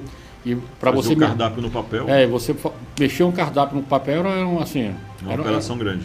é um parto de nove anos, de nove meses praticamente, porque é muita gente envolvida e hoje em dia não, você quer lançar um prato, quer mexer num prato, você mexe ali, tira o prato, coloca o prato. Então isso facilitou muito. Chefe, caminhando por fim, é, o- a Cachaçaria Dedé também lançou um livro de receitas, né? Queria saber que receitas são essas que o senhor incluiu lá e como surgiu essa ideia do livro. Assim, esse livro foi ideia da minha filha, que é a Sandréia, que é a, a gestora da loja do Parque 10, junto aí com dois amigos meus, o chefe Heraldo e o chefe João Almeida. E aí, para comemorar os 30 anos da, da, da história do, do Parque 10. Nele tem, esse livro tem três tripés aí que eu digo que é fundamental. O primeiro dele, assim, um deles é, é contar um pouco da minha história ao longo desses 30 anos. Né? Então, para quem gosta de fofoca, né, pessoa que lê o livro vai saber um pouco da minha história aí. A outra é, tem 38 receitas que, inclusive o joelho, que fazem ou fizeram parte do nosso cardápio, né, que marcaram a época lá da receita. E essas receitas contadas de um modo muito fácil, né, de, de da, da, não da parte técnica do chefe de cozinha, porque chefe de cozinha é cheio de, de, de arrumação, né? A minha raça é meia, né? Então aí nós eu procurei botar a medida caseira exatamente para quem quiser brincar de cozinhar vai conseguir reproduzir. Mas o terceiro tripé mais que é o mais importante aí, o, o, o propósito do livro veio com o propósito de fazer o bem. Então nós na a primeira edição, nós vamos fazer agora a segunda tiragem. A primeira tiragem que foi 500 exemplares, está sendo vendida a 90 reais cada um. Eles vão ser 100% doados, né? Repassado para cinco instituições de caridade uma delas eu, foi escolhida por mim, que é a Roger Cunha. A outra é uma instituição Mesa Brasil, que é do, do Senac lá em, em Roraima, que é um projeto mesmo fantástico. Outro em Belém, a Casa Donald, que trata de crianças e pessoas com câncer. E duas, duas e as duas outras entraram em votação. O resultado vai sair, votação não, indicação. E eu, para dividir essa responsabilidade de doar esses 9 mil para que esse dinheiro chegasse na, na, mão de alguma instituição que realmente que tenha realmente o propósito de fazer o bem, de estar tá levando melhoria, não vai resolver o, o, problema de todo mundo, mas pelo menos vai dar uma ajuda. E aí eu pedi na, na, nas redes sociais, da, da, da, na minhas redes sociais, para que as pessoas estivessem indicando, mencionando alguma instituição de, todo mundo conhece algum projeto, alguma coisa de, de um propósito do bem para a gente estar tá, é, passando essa, essas, essas duas cotas, né? Oh, show de bola, show de bola mesmo, chefe Dedé Parente. Muito obrigado, muito obrigado mesmo por ter é, comparecido, atendido o nosso convite para esse quadro Bom Negócio. Valeu, obrigado. muito obrigado. Boa tarde. Boa tarde, até a próxima.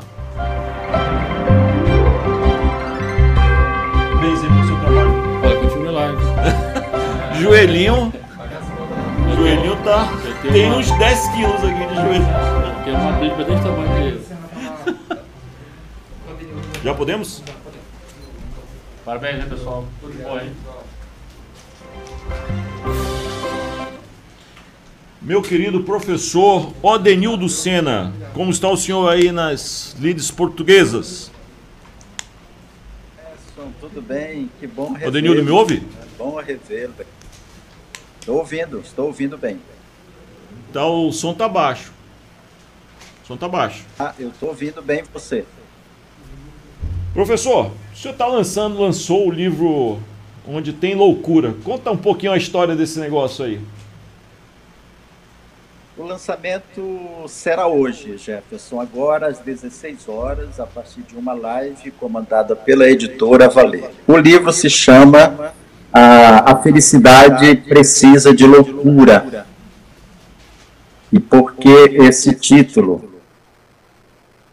A felicidade precisa de loucura.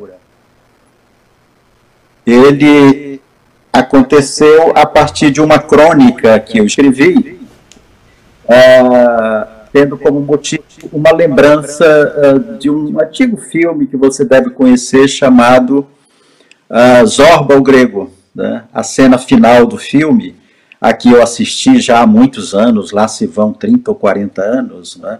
aquela cena final ficou gravada na minha memória pelo que ela representava de, de perspectiva de mudança de vida. Né? Ah, o personagem do Anthony Quinn diz para o outro, que é o chefe dele, chefe, você faz muita coisa, você faz isso, aquilo, aquilo outro, mas você precisa fazer um pouco de loucura. Né? E aquilo ficou gravado na minha memória uh, serviu de mote para mim, para a minha vida, e aí eu escrevi a crônica que resultou no título do livro que eu estou lançando agora, A Felicidade Precisa de Loucura.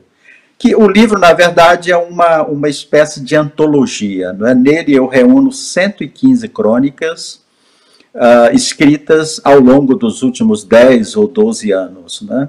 Mas a maioria escrita mais recentemente uh, depois da minha sagrada aposentadoria. Desfalcando os quadros da nossa querida UFAM.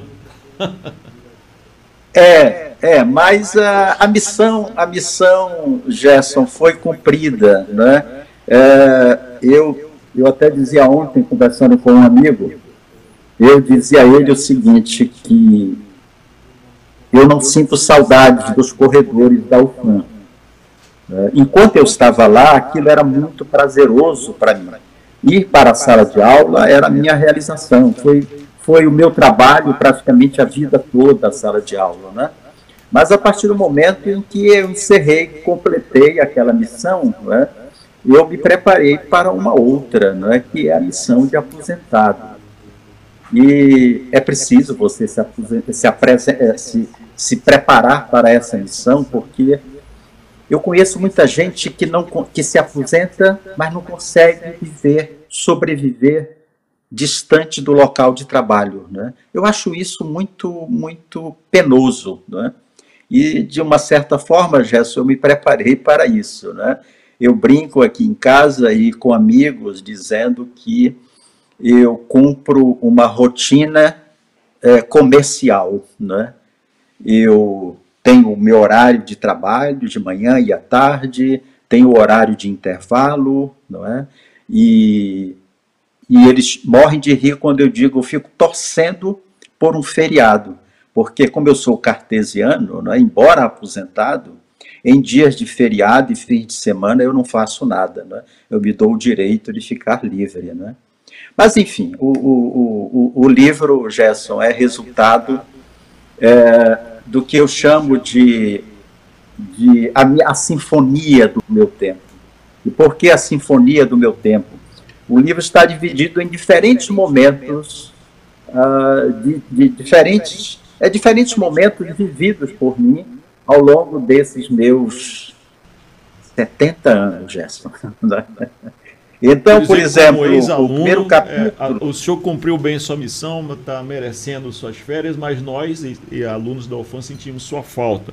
Professor, é, e também dizer que esse título Loucura com Felicidade nunca foi tão real para tempos de barbárie que vivemos. Então a gente tem que ser um pouco louco para aguentar o que acontece no nosso país atualmente, por conta de um desgoverno que que é negacionista de tudo que nós que trabalhamos, que estudamos, é, acreditamos. Eu queria só que o senhor reforçasse o convite, vai ser o lançamento virtual, é, lhe parabenizar pelo livro e também pelas companhias que, com os quais o senhor se associou para o livro, né? Professor é, Tenório Teles, a Wilson Nogueira e a Ivânia Vieira. Reforce o convite, professor. Isso. Então, então, Gerson, você falou que uh, sobre o título, a felicidade precisa de loucura, mas eu tenho dito também o seguinte, que lançar um livro nesses tempos sombrios e de tantas adversidades, em que a estupidez teima em querer fincar pé no país, né, é também uma, uma ação de loucura, mas também é uma ação de resistência. Um livro é um objeto de resistência, é um ato de resistência, né? Mas o, o, o, lançamento se dará, portanto, logo mais às 16 horas, no horário de Manaus, com a presença, conforme você ressaltou, de um grupo, olha só, um grupo de ex-alunos. Então vai ser uma cumplicidade muito bacana. Né?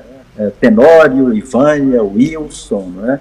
Além da professora Vanina, que é, é, é uma doutora em literatura da Unicamp, e que estará conosco nesse lançamento. E, bom, eu estou muito feliz porque, como eu acabei de dizer para você, jogar um livro no mundo é lançar uma semente de resistência. E nós nunca precisamos tanto de resistência como nesses tempos em que a gente está vivendo.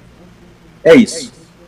Valeu, professor Denildo. Um grande abraço para o senhor. É, Valeu. Sucesso aí no lançamento. E agora nós vamos pagar um comercial. Chama aí, Richard.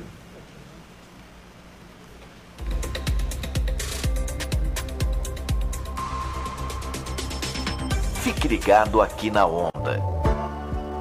Você está ouvindo Meio-Dia com Jefferson Coronel. Onda Digital FM. Os agentes de fiscalização fecharam seis eventos. Isso aqui só vai mudar se a gente fiscalizar. Tem que se informar, tem que saber o que acontece, tem que fiscalizar. Eu fiscalizo no Fiscaliza Amazonas. Eu fiscalizo no Fiscaliza Amazonas. Eu fiscalizo no Fiscaliza Amazonas. Acesse agora o site fiscalizaamazonas.com e saiba de tudo o que acontece no Amazonas, no Brasil e no mundo. Fiscalizaamazonas.com. Informação com credibilidade. Seja qual for o seu projeto ou necessidade, a Gráfica Express faz. Banner, faixa, outdoor, envelopamento de veículos. E ó, fica bonito. Também faz fardamento, bordado e até painéis decorativos. Sabe aquelas almofadas, chaveiros e canecas personalizadas? Faz isso e muito mais. É só chamar no 99388 6602. Gráfica Express. Tudo em serviços de gráfica e comunicação visual. Esse aqui, ó. É o som das grandes conquistas que você realiza na Just Motors, a sua loja premium de carros de alto padrão em Manaus, que possui um conceito único, com atendimento de excelência e estrutura exclusiva. Visite-nos no Adrianópolis, Rua Maceió 101, no Instagram Just Motors ou fale pelo 98487 2002. Bem-vindo a Just Motors. Boa música. Entrevistas de saúde, política e entretenimento você tem todos os dias com Tatiana Sobreira. Oi, é isso mesmo. Eu estou por aqui de segunda a sexta, a partir das 8h30 da manhã. Venho tomar um café da manhã contigo, regado a entrevistas, um bate-papo, muita notícia e música de qualidade. Vem ficar comigo até meio-dia. Te espero. Tatiana Sobreira é Onda Digital FM. Fique ligado. Boa música, entretenimento e muita informação. Onda Digital 104,7 em Belém do Pará. Em Manaus, 92,3.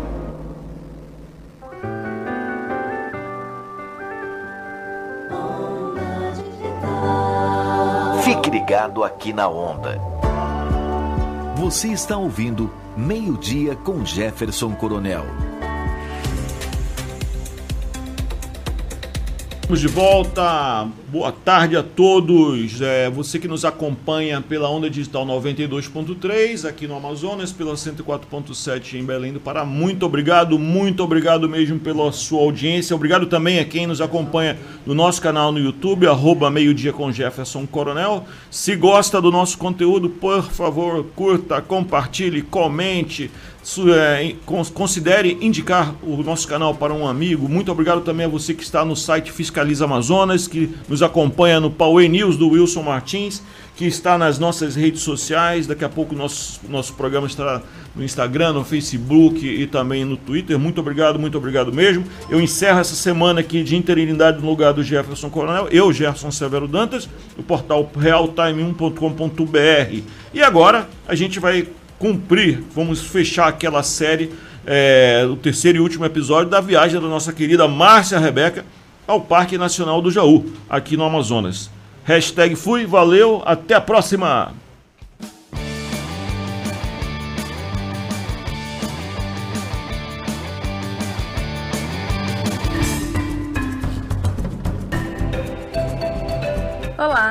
Eu sou a Márcia Rebeca e hoje vocês vão acompanhar o terceiro e último episódio da minha expedição ao Parque Nacional do Jaú.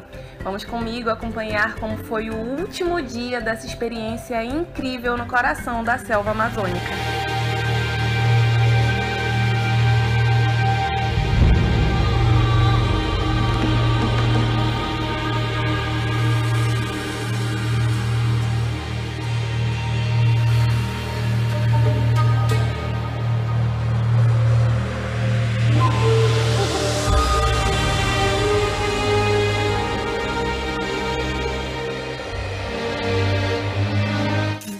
Aqui na Ilha Camutirana. Eu gosto muito de acampar aqui porque a gente consegue acessar facilmente os dois lados da ilha. né? A gente consegue assistir o pôr do sol de um lado, na hora que a gente vai começar a armar o acampamento para dormir, e o nascer do sol e a calmaria desse outro lado aqui quando a gente acorda, né? Então, ela é uma praia muito boa pra gente acampar, por isso que eu gosto demais. E ela tem um cenário muito diferente em várias épocas do ano. Eu já vim aqui quando isso aqui, até mais lá na frente, era faixa de areia. E agora aqui a nossa faixa de areia está mais reduzida e tem o rio imenso do nosso lado. E essa paz essa beleza aqui que a gente está vendo.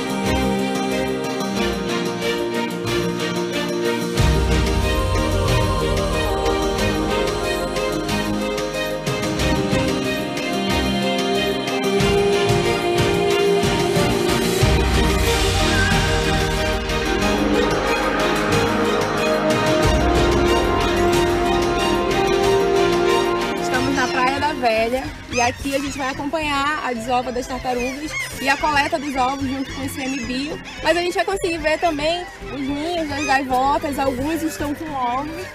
E aqui nessa praia a gente não pode acampar, por isso que é importante a gente pedir autorização lá na sede do ICMBio, porque eles vão informar quais são as praias que a gente pode pernoitar ou não, para a gente conseguir manter esse lugar o máximo preservado possível.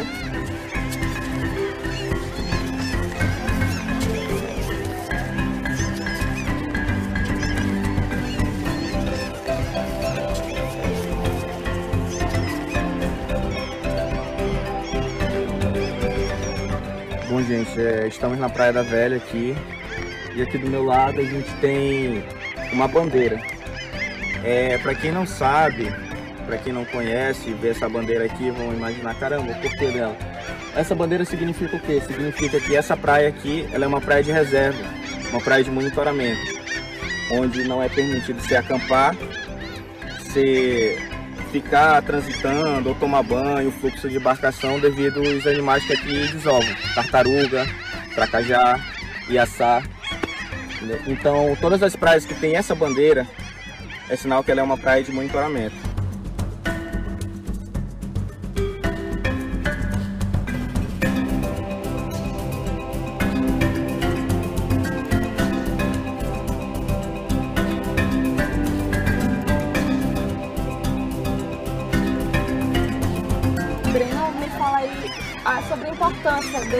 Trabalho que vocês fazem aqui no Parque Nacional do Jaú com as tartarugas.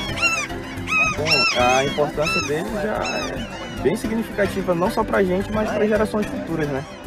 Porque é, a gente tem exemplos de muitas outras espécies que hoje a gente não vê com facilidade. Principalmente os quelônios hoje em dia também, né? É, muitos antigos que moram em Novairão, a gente já conversou, já teve a oportunidade de conversar, que antigamente em Novairão você chegava, você via tartaruga próximo de Novairão e outras espécies. Hoje você não vê, entendeu? Antigamente a gente tinha um pensamento totalmente diferente disso aqui, mas quando você começa a participar, você começa a ver, interagir com aquilo, muda totalmente, entendeu? Sim. Então hoje é, pô, muito gratificante a gente fazer isso aqui. É, eu imagino. O esquelone, gente, ele. Pra, pra manusear os ovos tem que ter o máximo cuidado. Porque se você balança muito ele, se você mexe muito ele, ele desloca de dentro da casca e você perde, um, perde já perdeu um filhote ali. Então praticamente você, do jeito que você tira ele do ninho, você tem que pôr ele dentro da caixa. Evitar o máximo de movimento possível nele. Aí aqui vocês. Tem aqui os ovos. É.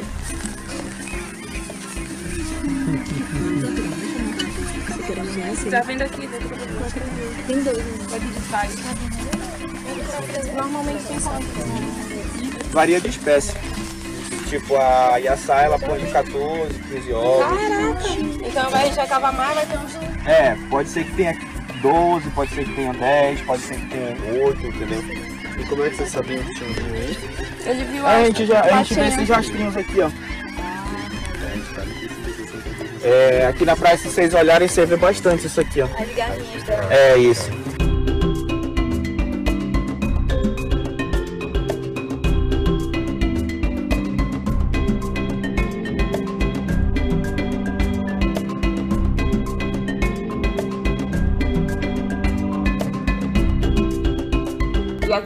Entrada nós temos a Pedra do Sanduíche, que é essa formação rochosa com várias rochas sobrepostas que dá essa sensação de que a gente está olhando para um sanduíche gigantesco. E aqui começa a trilha para as grutas. Começar a fazer a trilha lá para as grutas do Madadá.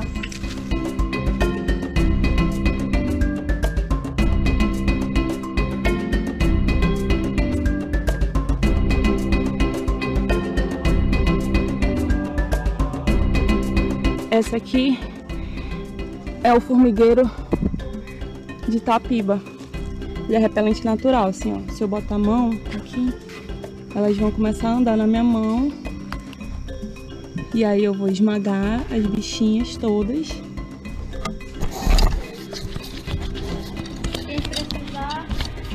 E aí já virou, ele tem um cheiro assim forte, por isso que ele é repelente.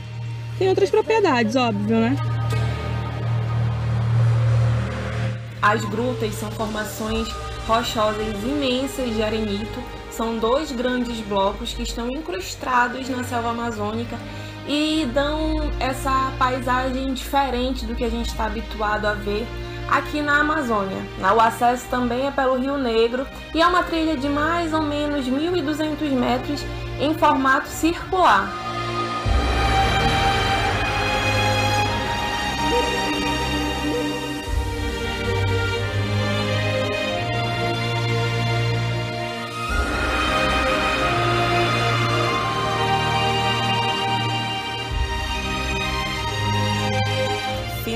Finalizamos mais uma expedição pela Amazônia. Fizemos Parque Nacional do Jaú, Parque Nacional de Anavilhanas, Novo Airão. Eu espero que vocês tenham gostado de acompanhar e se interessem em integrar uma próxima expedição junto comigo ou acompanhar mais um pouco das minhas experiências pela Amazônia brasileira.